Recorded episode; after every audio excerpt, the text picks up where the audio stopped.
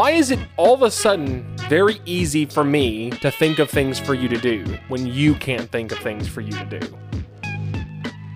I'm not going to invite somebody else to come over and be bored with me. Here's a poverty pro tip eat sleep for dinner. You can be playing Mary Had a Little Lamb today. Philosophers. Philosophers. we didn't even plan that. So, David, I think there's an, there's a very interesting human experience that ends up being shared by most all humans at some point or another.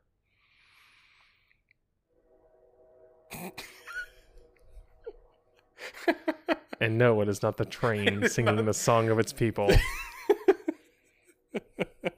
Although, Is it having your recording interrupted by a loud noise outside? I mean, I think no. Most people, I, I Most think- people don't record things. I, I don't. I'm just that weirdo who records everything. I believe that is correct. Yes. Okay. but it's boredom. Yes.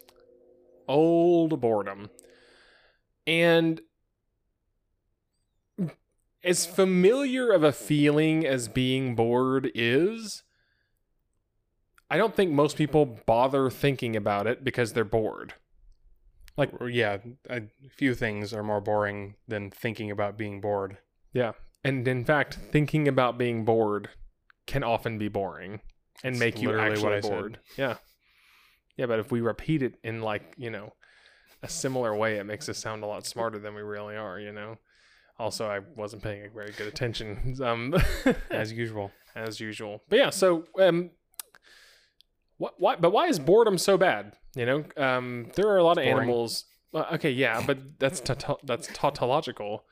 My favorite my favorite thing.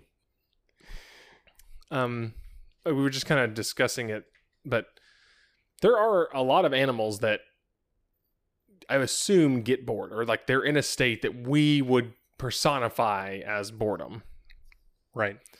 because i think that if you look at the times in during which boredom occurs it's when you're between doing things you care about or that are interesting to you or worth focusing on you know Maybe.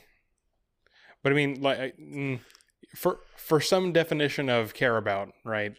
So like when I wake up first thing in the morning and I do my usual morning routine of making coffee and catching up on whatever things I need to catch up on before I begin my day. Like mm, the like the okay, the process of making the coffee is very routine but it's not boring. Um I mean, I guess I guess I am doing something during that time, right? And you're usually not bored if you're doing something. Um but also making the coffee is not something that I care about per se. I just care about having the coffee after it's ready. Hmm. Let's look at Wiktionary because it's just I think fun to sometimes see what people came up with. Besides um, the dumb definition of uh, boredom being the state of being bored. Okay, Great. Thanks. great, thanks. Um, the verb is the simple past tense and past participle of bore, which okay, we're drilling down. Yes. But the is- adjective of boring, which is what we're kind of getting to here, we'll look and see if the verb's any different. Um, mildly annoyed and restless through having nothing to do, or perforated by a hole or holes. Yes. There's a really funny joke in there. Um, uh, but I do think it's kind of interesting because I went back to the to the word bore, right? And Mhm. it it's a circular definition. The verb to be to inspire boredom in somebody. But if I go to boredom, it's the past participle of boring, and if I go to boring, it's an adjective for bore. So it's kind of a weird Mhm. circular definition. So it seems like someone got really bored and didn't even bother putting in a definition for it. But I don't know. I, I feel like the that's not a very helpful definition. No. I mean, if anything, it almost seems to imply that being bored is like a is a subset of the state of agitation. Like it's it's a state of being in which you're agitated, but the thing that is agitating you is the absence of things. Right? Mm-hmm. Let's check the American Heritage Dictionary, which tends to have better definitions of things. Sure. Bore, a transitive verb. To make weary by being dull, repetitive, or tedious.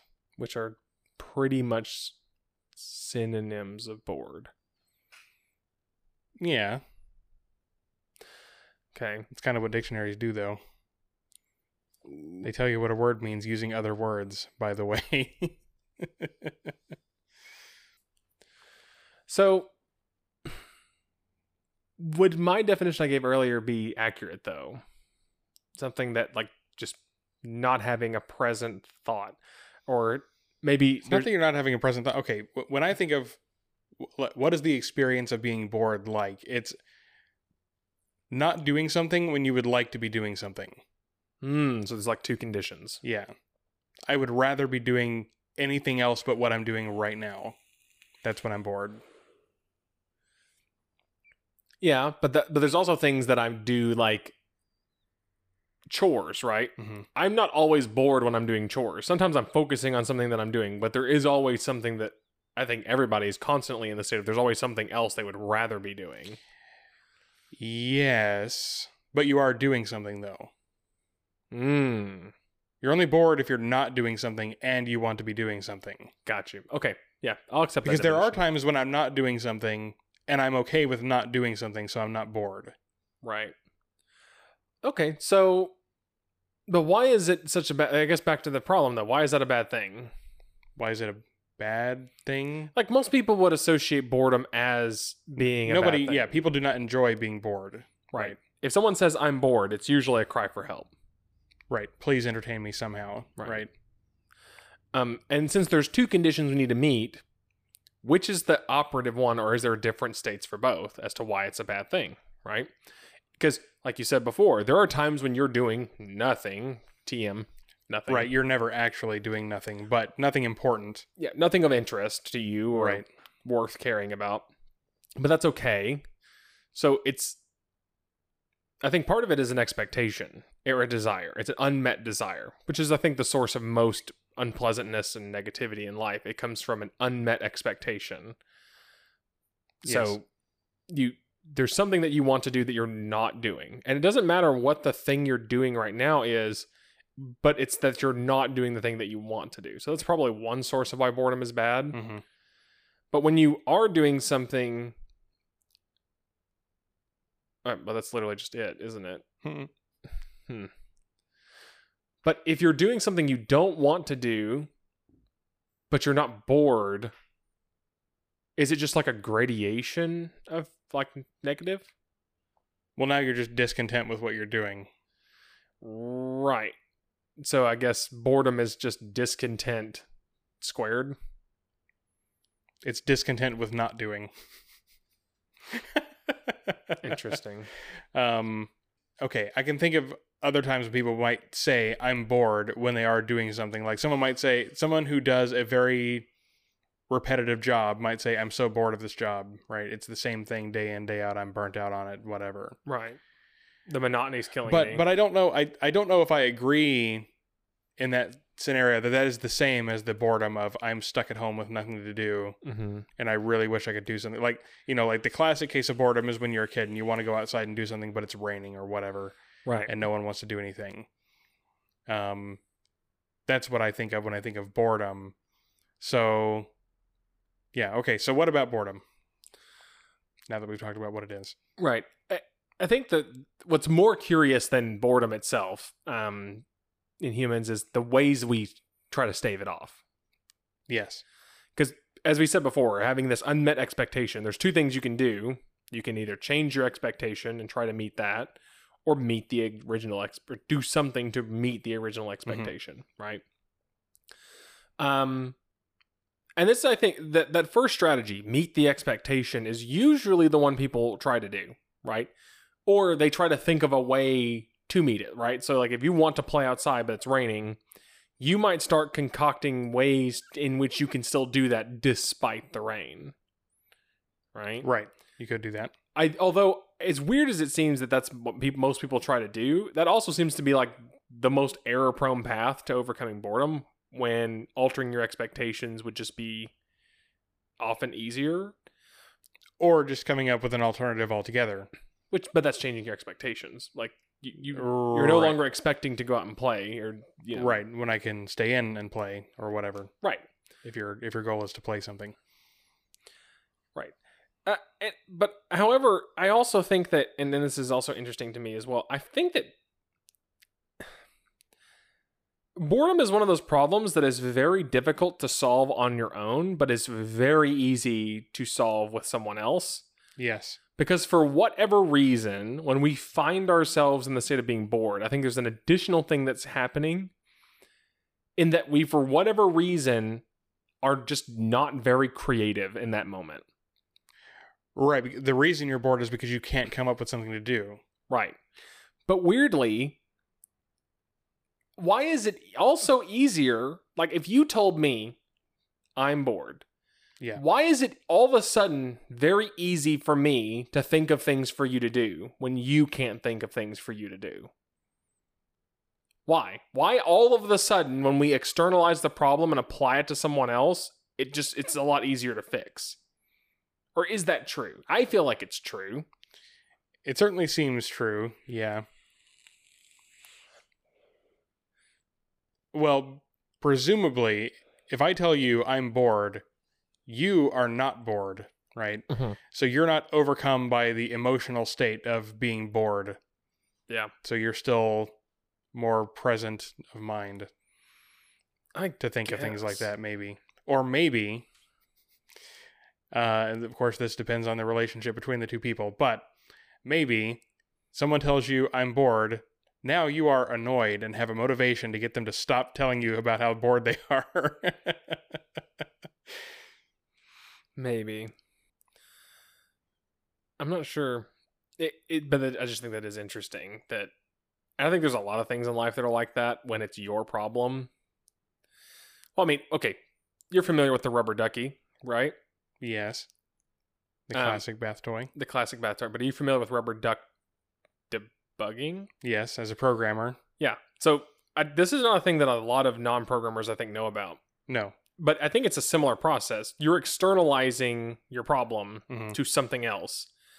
And Yeah, there's Often literally a rubber duck, but it doesn't have to be. no, it's just an inanimate object that you're personifying in that moment. You're, you're talking to it like you would a person. You're talking to yourself, but giving yourself an object to talk to. Mhm.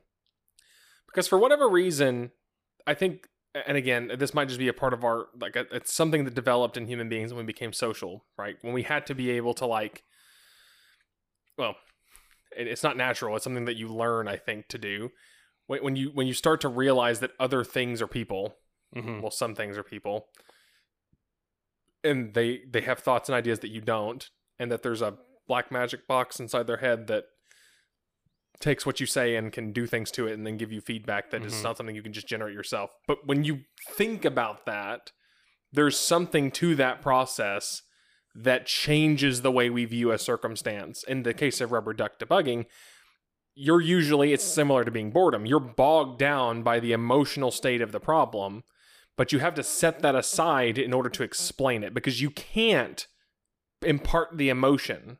Well, you can try, but we're very Well, bad. yeah, you can just be frustrated, yeah, and people can tell that you're frustrated, but it doesn't make you feel better to do that. Yeah. So yeah, you're trying to fix this bug in your program, and you're pulling your hair out trying to figure out what it is, and you're like, okay, dear rubber duck, How do I put this into words? right? You yeah, you pretend you have an imaginary friend, uh, to whom you explain the problem to as if they were a programmer who knew how to fix who, who could potentially fix your problem for you. And so then you put it in words exactly the problem. Uh, well, the programmer is supposed to be doing this, but actually when this happens, this other thing happens. But and and eventually you run into the problem, right? Right. Eventually you say exactly what the bug is out loud and you're oh. Well, that's it. I'll just fix it then. Yeah. Now, a form of this I think has existed for a very long time. It just wasn't called this. It's called prayer. Um, hmm I'm actually convinced that one of the reasons a lot of people believe that prayer is effective, it actually just has to do with putting The- your problems and woes into words yeah, and, and, then complaining to an imaginary person. friend, An imaginary friend. Well, yeah, yeah, that you believe is real, because it's more effective if you think that it's real. Like, I, and it's true. I have actually had a lot easier time as a person who has a hard time talking to inanimate objects. It's easier for me to talk to another person and then be like, "Oh, well, never mind. I figured it out," and then disconnect the call. But Right. um, but still, it's easier when you when you're actually having to try to put things into words so that something understands or some uh, uh, as so that someone else can understand. And I think that that's the ex- if you believe that the imaginary friend in the form of your deity exists, you're trying to do that. You know, so that's just a weird uh, aside. I'm not here to crap on deities right now necessarily, but still, it's kind of an interesting thing. yes. Um, but that being said, even though that was, I think, be a very effective strategy for dealing with boredom and overcoming it, I think the more common route that a lot, a lot of human beings, there are a lot of different strategies that human beings use to try to stave off boredom that are more preemptive. Um, I think that there's a couple of broad categories of these. Um, there are, there's two that I think get conflated a lot: hobbies and pastimes. Mm-hmm. I I see those as being distinctly different things, but I think that I don't know that I'll, I've never really I don't hear a lot of other people use the word pastime, but they'll use the word hobby, and I think that word's getting kind of those words are getting globbed together. I don't know. It, well, maybe people don't use the word pastime anymore. People definitely do pastimes and don't call them hobbies. Like I don't. I've never heard anyone say that watching television is their hobby. I have. Really. Well, okay. I'm also in an interesting position where I may see this. When do you ever hear about someone's hobbies? There's your, in my mind, there's two to three good venues when you would actually hear someone say, "Oh, well, my hobbies are." When do you hear that? When do you hear that sentence? On a date, On a date. That's one of them. There's another one that's very similar to a date. you're meeting a new friend or potential friend. Coworker is usually Sure, what I think whatever. about. Yeah, You're meeting a person though. Yeah. yeah. Um, you're meeting a new person. You're meeting a person and actually getting to know about their life, not just a passing acquaintance. Right. At- okay, so I, that was going to be the three venues: is a date, friends, and uh, work. But they're all kind of slight variations on the same theme, which is you're meeting a new person, and you know you're not just going to toss this person aside as just a passing acquaintance. Right. It's like, okay, I need to do some investment. I need to do some digging. I need to, I need to construct a compatibility matrix. you know, Yeah. Try to find where we might have common interests, things like that, because that's why you'd bring up the hobbies, right? right. Well, and also we're trying to stave off boredom of us sitting here not talking to each other, which is Well, awkward. True. and everybody's got hobbies. So, but I, but I've heard that a lot, or especially seen it in work stuff a lot. What are your hobbies? And I have seen people put TV or watching TV before.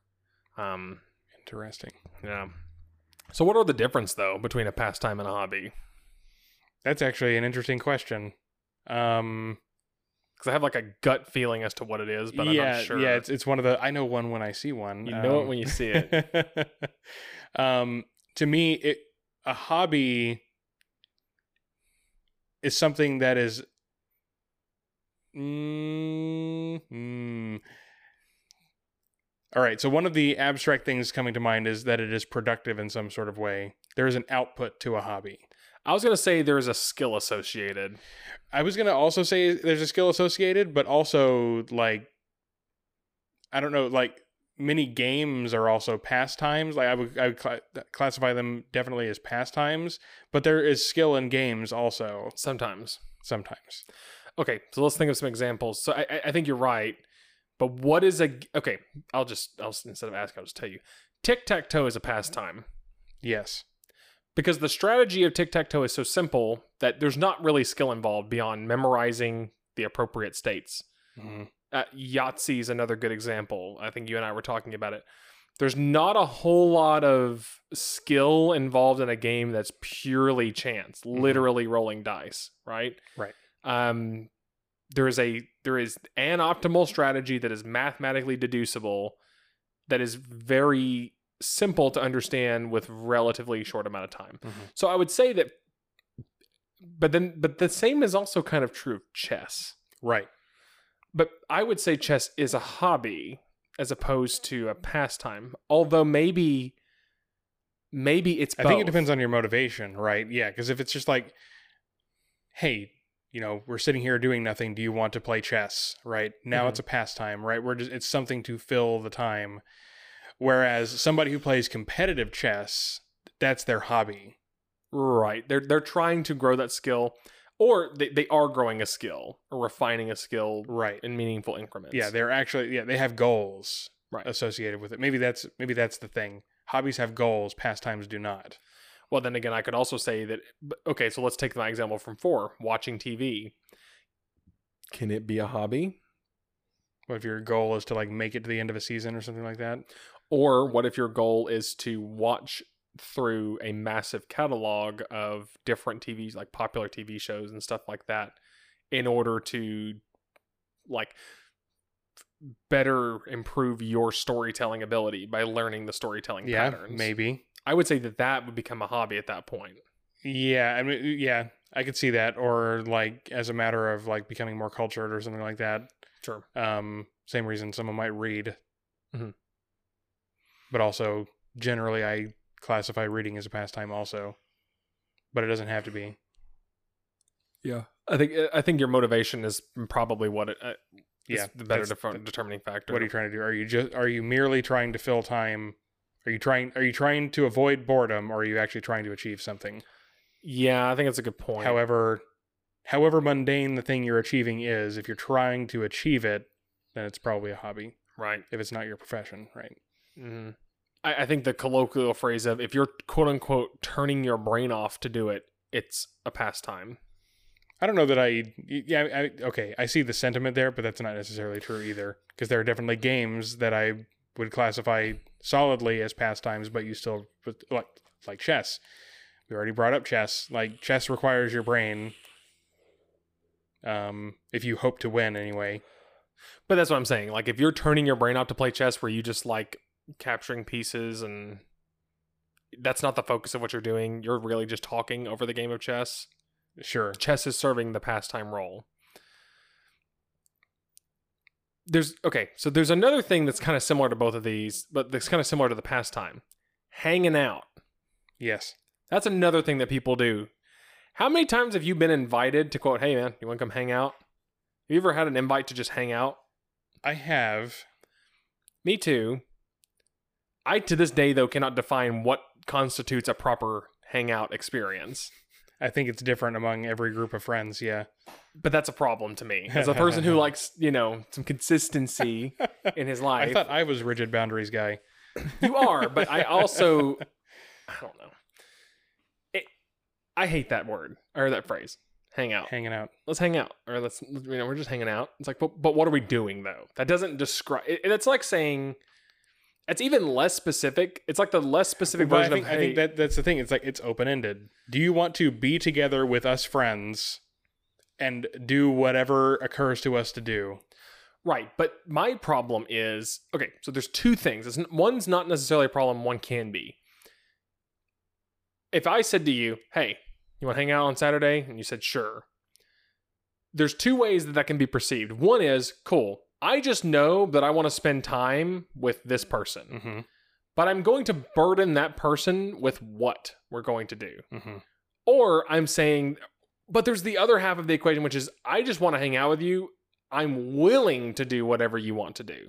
Right. So, but it depends. I've had both kinds of friends in my life. I've had the friends that would come over to my house to hang out and be like, so, so what are we doing? And I'm just like, You're the one who invited me out, here. I guess, you know, like whatever that means. See, Uh, okay, so whenever I invite someone to hang out, I always make sure that I have something to fall on, right? I'm not going to invite somebody else to come over and be bored with me. Um Like there might be many options to do, but I will have something in mind already that I want to do if they have no ideas of their own. Yeah, I, I think the person okay, because in my mind, what makes the most sense is, it, and this kind of goes back to well, I, I, I'm married, I don't date anymore, but back when I was young and dated, if you are in, if you're the one, and this kind of hangs true today when I invite people to eat. Good example. If I invited you out for dinner, Mm-hmm. right?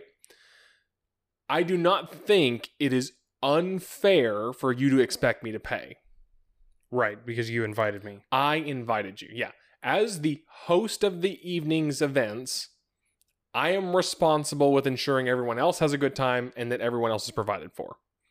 Same thing, and and this might be weird to some people, but I do think it's more common when someone says, "Hey, do you want to come over to my house for a party?" Usually, the expectation is that the host is going to provide something, and if they if there's if they do need the other person to bring something, they usually will say so. Yeah, set upfront expectations. Yeah. Yeah. Hey, it's BYOB. Bring your own beverage, or Right. would you bring a dessert? Would you mind bringing? Eh, hey, do you want to come hang out? If you wouldn't mind, eh, you- Cool. Show up with a bag of chips. Yeah. or- yeah. bring a side, bring a dessert. Usually, you don't ask someone to bring like the meal. No. Right. That would be weird. That, yeah. That's very strange. Yeah.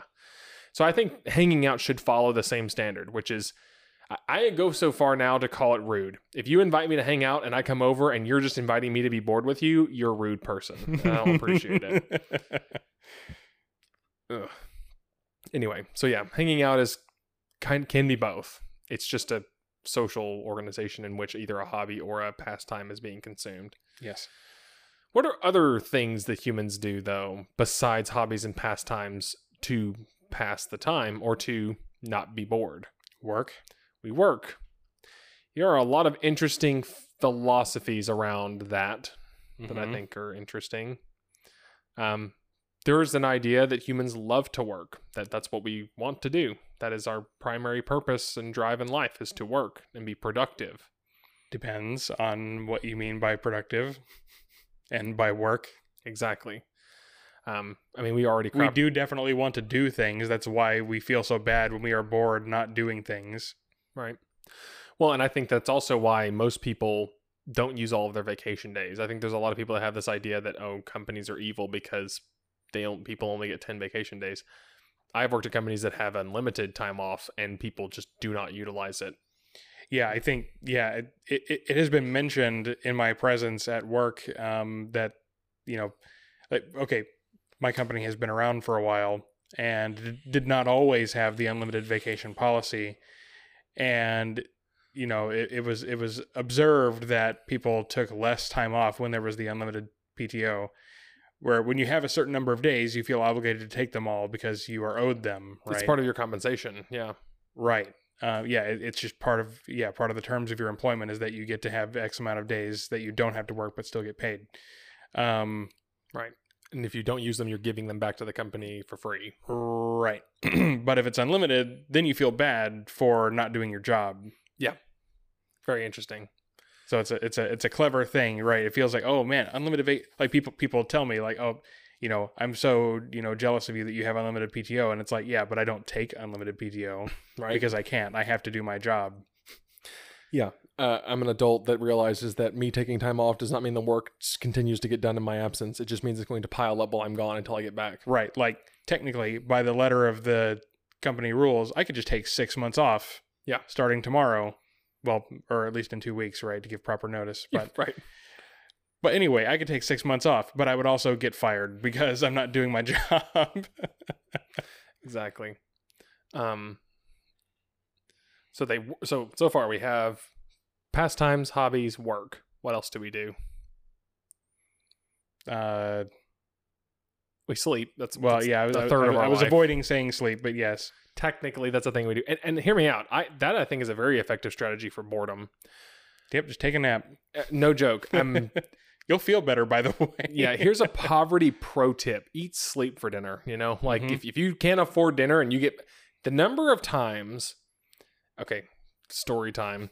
The number Story time with Joe. I used to smoke cigarettes, okay? Mhm. And I knew that I was addicted to cigarettes the day that I opted to buy a new pack instead of buy dinner. Ouch. So, now granted, nicotine is an appetite suppressant, but still Yeah. priorities. So I distinctly remember there being a day when it was the day before payday. I was young, living paycheck to paycheck, and I had just enough money in my bank account to buy gas and a pack of smokes and drive home and not have enough gas to get anywhere else but to the bank to get cash and then back to the gas station to fill my car up and then resume life, right? hmm Um, and I distinctly remember thinking, well, I can't go anywhere because remember, out of gas. I Mhm. literally can't even drive. I could walk places maybe, but I lived in a place where walk you can't really walk anywhere. Mhm. Um, I didn't want to burden any friends by picking me up and having to pay for me and stuff like that. And I also had no money to pay for myself. I didn't have any food in my fridge, nor could I, you know, nothing to eat really besides like, I think I may have had like some hot dog buns or something like that, but like that's not a meal. That might make it worse. Um, I had soda in the fridge, priorities again. Yay. Um, and so I was like, well, I guess I'm going to watch some TV and go to sleep because I need to skip. I need to, I need to, what, what is it in video games? I need to time travel. What, you know, you- Fast travel. Yeah, I need to fast travel through time to To morning to morning, and that's what I did. when I have money. And, and you know what's strange about that? I still do that to this day. Not when I'm that broke, but when I'm saving up for something that I want, Mm. I will go. I, I'm I'm bad with money. I know I'm bad with money. I'm good at making money. I'm bad at keeping it. Hmm. So I know that if I want to buy something that's expensive that might take a couple of paychecks, I will intentionally put myself through a like cleanse period where I will get very monotonous. I will wake up, go to work, do the free things that I like, eat simple food, and go to sleep. And I can go for like weeks on $20 a week for food and eat crappy garbage food. It, you know, I know exactly the minimum I can eat and not feel it the next day. And yeah, there's a lot of rice and canned foods that I know exactly the correct proportions that I can get. And that is how I afford things when I want to be able to afford something. I want to go on vacation. Cool. I'm going to go into like a pseudo hibernation mode where I spend a lot of time asleep, a lot of time playing games I already own, a lot of time working and eating very little food. I don't know, but it's it's weird how we and had to like fast travel through time that way, and it, it does feel that way too. Because when you start getting really monotonous and really into a routine, days start to fly by, and after Mhm. about day three, you start to feel it and notice it. Where, man, I'm going to bed. I feel like I just woke up, but then do that for three weeks, and but it doesn't feel like three weeks. And then you kind of come up for air and realize, okay, cool, I've got enough money to buy the thing, and then time slows back down again. It's a very weird perception, I think. Mhm.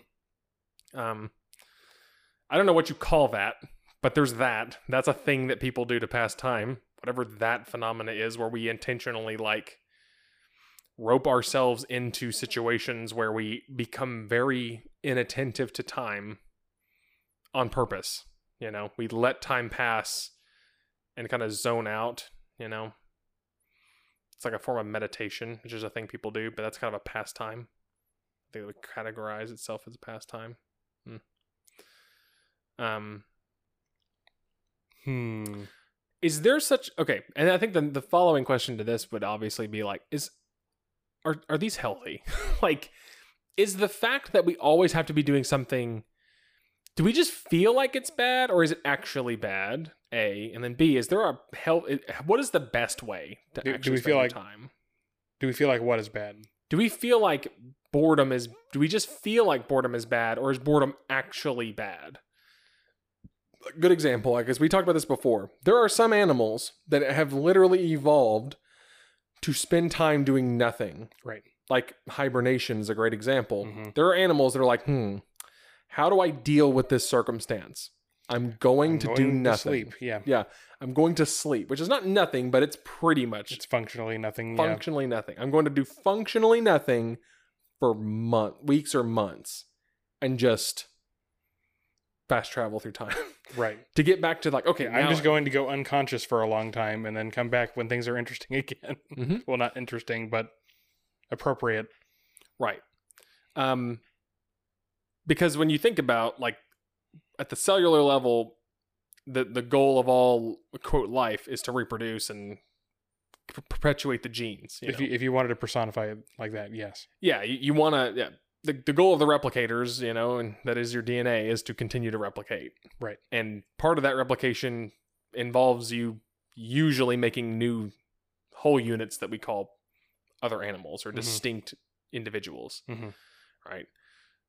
Well, yeah, there's some growing that needs to go on. Um, but most of the time, a lot of animals, like cats, for example, you know, they spend a whole lot of time just getting to the next time when they get to make more cats. Yeah, they sleep like 20 hours a day. Yeah. Because they can they can. It's it's a it's an effective strategy. If you're not out roaming around, you're a lot less yeah, it likely to takes be prey. energy to be awake. Well, yes, and you're not taking risks. Yeah, you're not expending energy on things that might not pay off. You can slow down your metabolism to make the most of the food that you've already found, and you're not making yourself a target. And you know, for another predator because they're usually out looking for things that are on the move. You know, because predators typically have they're they're drawn to movement and things like that. If you're just chilling, Unlikely to be seen right? unless you picked a really bad spot to sleep. Right. You know. So why is it that humans can't do the same thing? Besides, like, there's some obvious biological reasons. Like, we have to eat a lot more. Yes. But that's because we're awake a lot more. Like that's the thing. It's part of our habits, our natural habits. mm-hmm. Well, would it be unhealthy for a human to sleep 16 hours a day? Yes. Um but it, well, it's it's a, it's like a chicken and egg problem though. Like all these things are interdependent on each other. Mm-hmm. It's unhealthy for us to sleep 16 hours a day because our bodies are designed to be moving a lot more, but this also requires us to eat a lot more, which requires us to stay moving so that we can keep getting food. And yeah. Hmm. So that might be one of the reasons we get bored. It's as a motivator to, well, go do things. Right. You're bored, start walking. Go find things. You know, you might find more food or something. I don't know. Right. Or something cool. Who knows? All, all the things that make life worth living are usually a part of the doing something category right. Yeah. to Be- humans. being bored is the antithesis of why people want to stay alive, right? Yeah. It's the closest thing to death you can experience without death. That's I don't know if that's true, but Well, what would be closer? Well, it's the closest thing to death that we can perceive. For, because you can't perceive being asleep. You don't know what it actually Yeah. feels like to be asleep because you go sub you- you're unconscious. Right. There's no feeling to it. you don't feel it. Yeah. boredom is the closest thing you can feel that we would i think relate to that negative depression pit that is contemplating mortality i mean look at look at something like purgatory right What is mm-hmm. what is the mythos behind purgatory i'm not catholic so i don't know I'm not Catholic either, but well i expect you to know i'll um start looking it up while you I think about purgatory is for like if you're if you're a true Christian but you have unconfessed sins, then you go to purgatory for some amount of time to atone for your sins before you're permitted into heaven. Okay, let's see what Wikipedia has to say about it. Purgatory. Purgatory is, according to the belief of some Christian denominations, mostly Catholic, an intermediate state after physical death for expire expiatory purification.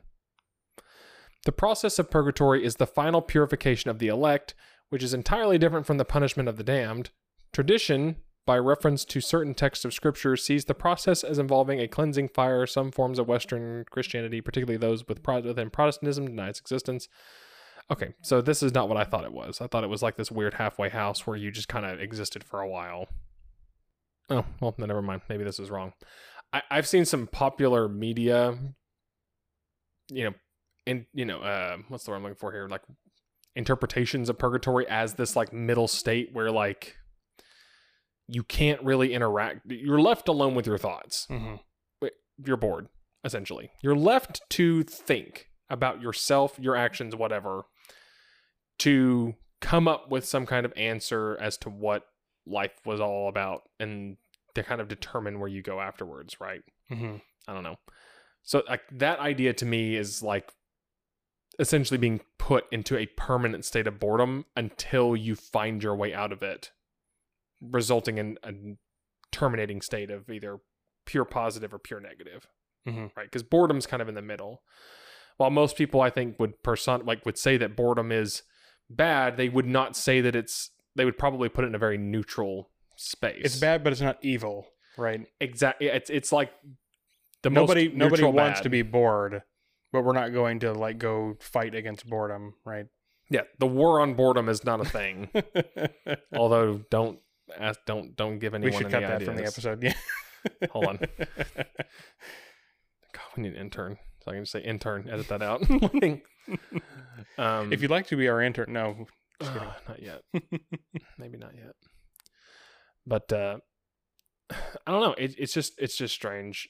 Well, but I would say though that like obviously my strategy for dealing with you know how to skip through time was not healthy. It's not a healthy way. What about you? What do you what do you think is the probably the what what would you say is the best way to deal with boredom in a preemptive sense? Get a hobby. As as the collector of hobbies, you are. I am. See, the secret is my my real hobby. Actually, it's not a secret. Everybody who knows me knows this. My my real hobby is just collecting more hobbies.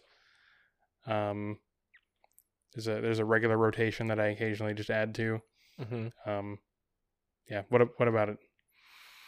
I think that's a good way to deal with it because I don't know. I think everyone it's has. exploring, but with money. Um, but that's the thing with money, right? that that is the problem with hobbies. Most hobbies do cost money, Yeah, and if you want to be serious about them, a lot of money.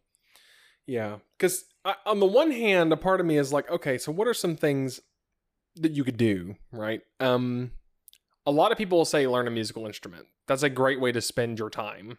Yes. because it's depending on the musical instrument, but most of them are easy to learn, hard to but master. Really hard to master. Yeah. and so Yeah, you can be playing Mary Had a Little Lamb today. Yeah. Right. But yeah, you could spend the rest of your life still getting better at the thing. right, and that makes it a great hobby because You can just sink time and it doesn't have to be that much money into it, right? Mhm, right.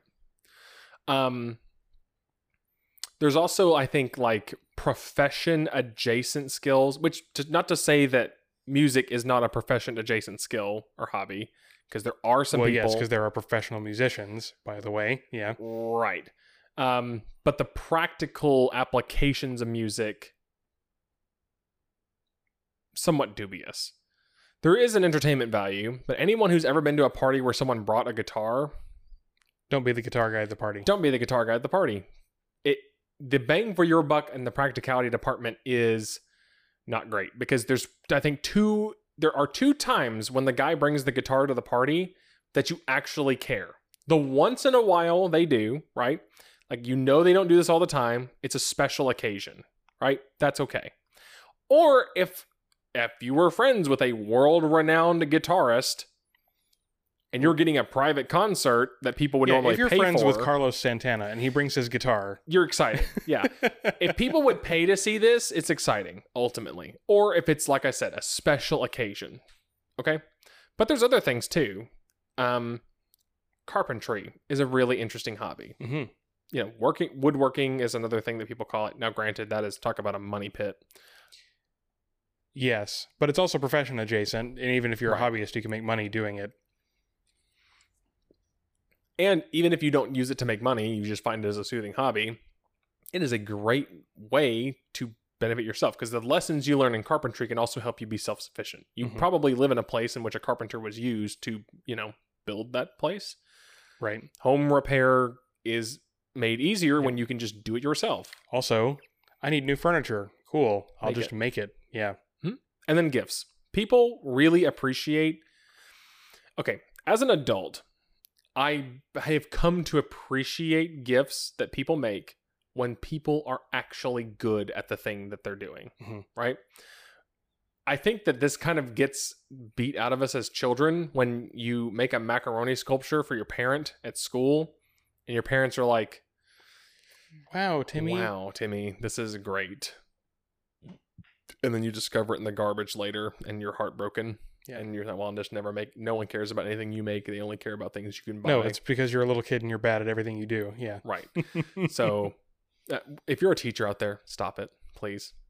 No one cares about these stupid macaroni sculptures. We get it. You're trying, you're bored, but still, you are bored. Yes. Yeah. Let them make them for you then. Okay. Right. Stop stamping Get a kids- classroom fridge and get a classroom fridge and put them on it. or did you ever do a Pinewood derby as a kid?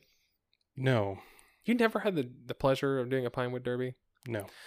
I don't know. Okay, you're not the only person who said that. Uh, Surprisingly, there's a lot of people who don't do these anymore. And I kind of get I think I know why. It's because fewer people have tools. Yeah. Like when you think about what you actually need to do a Pinewood Derby, you need a saw. Like, Mhm.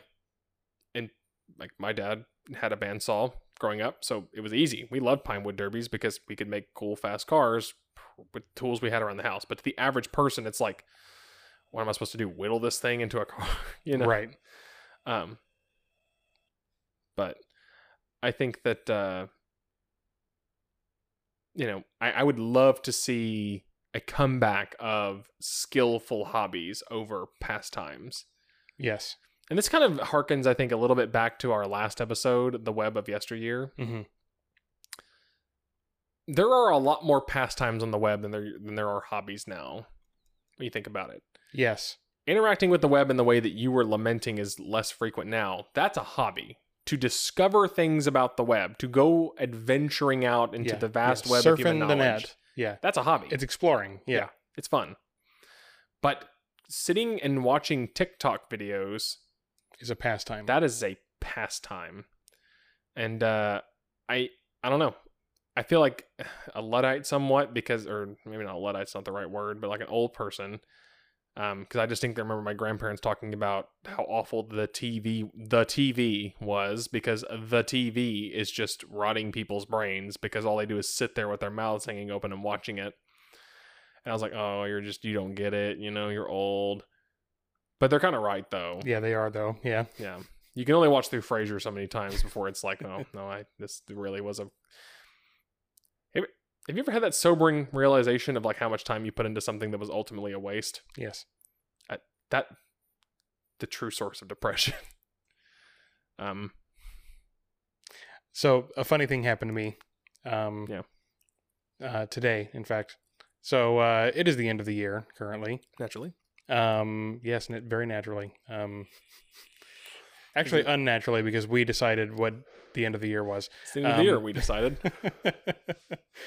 um, and uh, so Reddit decided to tell me about all my habits on Reddit. F off Reddit.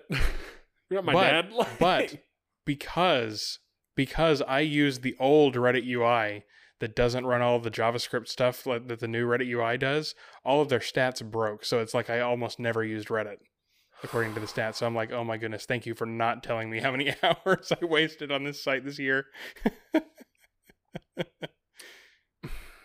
I remember when I first got Steam. Mm. Steam, does Steam, Steam, for those who don't know, is Yeah. a place. There is a a program slash website slash the thing. Yeah. where people download computer games. Not just download it's a launcher it, it, it containerizes all your video games together so they're in one place Yes. right and it provides you some wonderful insights like the number of hours you've spent per Ah, game yes. Red, eh, steam has done this too and i got my yearly report Oh dear. there's nothing like playing a game and seeing a little thing pop up in the bottom right hand corner as an achievement that says congratulations You played 1,000 hours. that's half a working year and you just want to throw up Right. and then you think back like can i remember a thousand because okay and, and this i think is usually when it occurs to people imagine practicing an instrument for a thousand hours hmm you'd be pretty all right at playing that instrument. Yeah, you'd be intermediate level. Yeah. Yeah. you could probably play some tunes that people would want to listen to again special occasions folks Yeah. Please, Seriously. please don't just bring your guitar to the party. Yes. But instead you clicked buttons And learned nothing. and learned nothing except for very very yeah, you learned niche thing. extremely domain specific stuff that doesn't actually matter. Yeah. which is about to be made useless because the new one's coming out. Yep. yeah. Pain. Pain. Why do we do this to ourselves? Maybe Steam is actually doing a great service by telling you how much you're wasting your life and you should go get a better hobby. Well, the more annoying thing is you can share this yes. as a, like a leaderboard, and I'm like, oh god, who strives to be the best at this? right. At least I'm the best. Tear, you know. Tier. yes. Oof. Yeah. But why don't we think about it? Because guess what I did? I kept playing. I, I didn't quit the game right then. I said, oh, Well, that's depressing. Anyway, next game. yeah, back to. But I think that just tells you exactly why we do it. in the moment, in a very hedonistic way, pastimes are awesome. Yeah, they're very fun. Well, they should be. Yeah, they don't ask much from you. Usually. Yeah. Just sit there, And enjoy. enjoy. It's almost like they're distractions from boredom as opposed to actually overcoming boredom almost. It's a blurry line. You know, yeah, maybe. I still don't like it. You know, but like why why couldn't I be the person to say, "Okay, you know what? How about whenever I get the urge to do time waste thing, why don't I go sit down and play musical instrument instead?" Mhm. That's surprisingly hard to do. Yeah. You know, because I think that the ideal person, like if, if you, and this is another thing too, it'd be so easy to plan someone else's life to make them very skilled at something Yes. or uh, several things. We have a lot of time 16 hours per day, in fact, of waking hours where we can do things. Mm-hmm. Only eight of which typically is consumed by your profession, which is the money making time. Mm-hmm. You have eight whole hours to do something. You know, you could easily rack up a thousand hours in six months towards a towards a skill. Mm-hmm. You know what? Like, I know there's a map of like how difficult it would be to learn another language. That's one that you often hear people also use as a comparison for your time. Mm-hmm. if you're learning an adjacent language in the same linguistic family as yours, it's usually 2,000 hours, I think, to become conversational. Which people think, wow, how did, you know, that's a long time. Not really, It's though. really not though. Like if you were dropped in the middle of an area in which no one spoke your language, so like for English speakers, if you were dropped off in a Spanish speaking country in which everyone only spoke Spanish, in under a year, like you could function incredibly quickly. And you could be fluently having conversations in a year. Easily. You know, and you hear people talk about this. Like I always used to think it was interesting, you know, hearing people's stories that would travel like that and they would spend six months in a country and they're like, oh yeah, well I picked up and learned how to speak X language. I'm like, really? You learn how to speak it? Like, well, it's okay. I can get by. I'm like, so did you did you like practice? No, I just was there. I literally did not even pay it attention. I was just there and heard people saying words in that language and then tried to ask questions and you just pick up bits along the way and you get like to this functional place. You know. But instead I played a game, you know. I don't know. And I know this is going to air near the end of the year, and maybe this is something you might want to think about, you know, dear listener. Uh, if you if you felt like you've had a very boring year, um, I know that I sure am thinking about it. Um, I don't Do know. a new thing. or plan your life like you would plan someone else's. Because I think it's back to the, what we said at the beginning. It's a lot easier to externalize it. And, like, for example, if you told me your goals, and it would be very easy for me to sit down and craft the plan to get you to achieve your goals in a year. Yeah. But you could, if if I could do it for you, why can't I do it for me? And Yeah. and, and vice versa. Yeah, we have very we're we have very good discipline for other people, but not for ourselves. Yep. Yeah. I mean, and another, gr- I think one more good example of this, like financial planners exist. Mm-hmm. People whose entire job it is to just make you spend your money appropriately Mm-hmm. or not in some cases. But all the things they're doing are not complicated. You could read like a 10 page manual and do it. There, there's nuance. I'm not, I know there's nuance. Yeah, But for most people who make who are normally living paycheck to paycheck that say, "Man, I just want to have 5 grand in savings by the end of the year." cool. We can make that happen. Yeah. yeah, Very easily actually. But we will pay someone to take our paychecks from us, put so much of it aside and then give us the rest, and then we can go be irresponsible. It's like creating a it's like I want to be irresponsible, but I want someone to box me into an irresponsible zone where my irresponsibility is not going to have long-term effects on me. I mean, yeah, I mean that's literally what I did. I mean, so so very very shortly after I became a, a proper adult and started spending my money discretionally, um, or sorry, not that I started spending my money discretionally, that I started having things that I really needed to pay for as well as the discretionary spending. Mhm. Uh, well, I very quickly spent all my money on stuff I didn't need, um, and realized, oh yeah, I'm actually really bad at this. I should get better.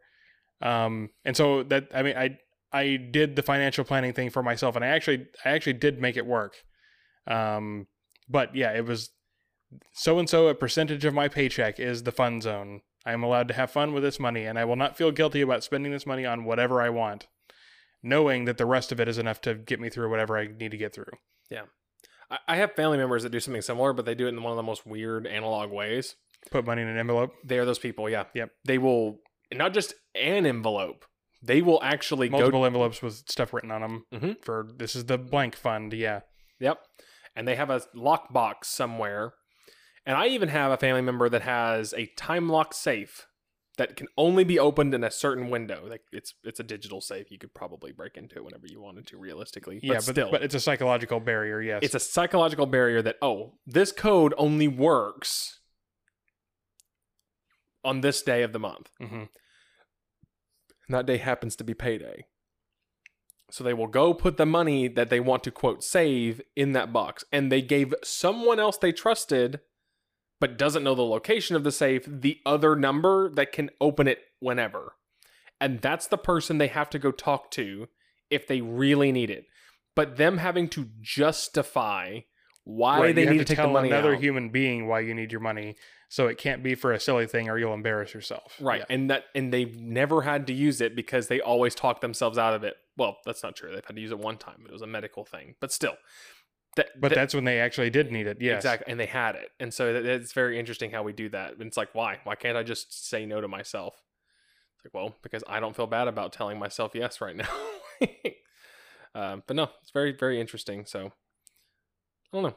I, I think what might be an interesting strategy is to do a psychological experiment where you let you tell someone else your goals and let them plan your year and then see if you can implement it maybe that might be a obviously someone you trust you know a very close family member relative or friend um it might be worth it it might be a good strategy to try out and you know i think that we've said a couple of times on here you know we we need to pay our you know regular homage to cgp grey Yes. um you know we're we're not super fans of the uh you know uh The resolution. the resolution model but the theme model is interesting Yes. Go watch CGP Grey's video about yearly themes, or even better, seasonal themes. yes and uh maybe include those I but uh, i think that also is just an effective strategy with dealing with boredom because i also think that boredom is often a consequence of poor planning Yes.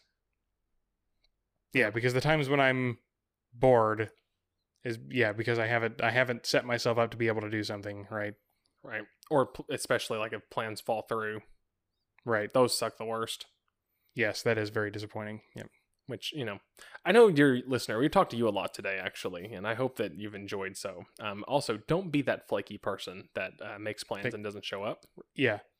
Yes. Yeah. Actually, commit and keep your Mi- word Mini mini mini rant here. yeah. If you if you commit to if you say you're going to show up to something, show up to it. And if you are not sure that you can show up to it, don't tell them that you can be. Yep. Like don't tell them that you're gonna if you're not gonna. Right? Just say no. As the second worst kind of person here um, i am the worst at being on time That however i am a big believer in the better late than never Right, you do show up though. Yes. I will be there. I just will be late. Yeah. But I will be there, you know. And and then I hope it's the one bit of pride I have in being late is that at least people know. I, no one has ever like if I've agreed to meet someone at a place and I've been very late before. I've been multiple hours late Mhm. before. But guess what? I still showed. I have woken up hours past when I was supposed to have already been somewhere and then had an hour drive to be there. And I still got up, put the clothes on, and went down there, even though it would have been so much easier just to be, yeah, I'm not coming. Because it's worth it to people to be that person who shows up, even if you're going to be late. Yep. And I'm pretty, and I, I'm confident, and you can tell me if this is true, that people, the only reason people have faith in me ever being places is because at least I do show up, and they put up with my lateness because, well, but at least he's consistent and always shows. Yeah. And I mean, I don't know. Sometimes I don't know the reasons why people flake out on plans like that. Sure. Sometimes there's legitimate reasons and uh, you know, we can always excuse those, right? Mhm. Um but you know, I don't know if it's like people have anxiety about things or, or whatever. But I mean, like, I don't know. Okay, as as an introvert, I am inclined not to accept invitations to go do things, Frustratingly, yes. but I do try to accept invitations anyway, even when I'm uncomfortable accepting the invitation, because usually I have a better time when I do it anyway. Yeah. because going and doing something with somebody is always more interesting than sitting at home and doing the same thing that I do every day when I don't have plans. Mm-hmm. Yeah. I don't know. Uh, So uh I guess I guess life advice from philosophers: enjoy life today, do stuff that you didn't plan, or do stuff plan to do stuff tomorrow. plan to do stuff tomorrow. Yes, something like that. Yeah. But as and and uh, as it was put to me once, you know, you know, we're all gonna die someday. Um, Don't have any regrets. no regrets, but more importantly, it's like, would it make a good story? How many good stories are you gonna have not going places? Right. And it's surprising how many bad times turn into good stories later. Even if you do have a bad time, at least you can talk about it. Mhm. You know, and as an extrovert, talking about things is our joy in life. So that's why I'm always there. Philosophers. Philosophers.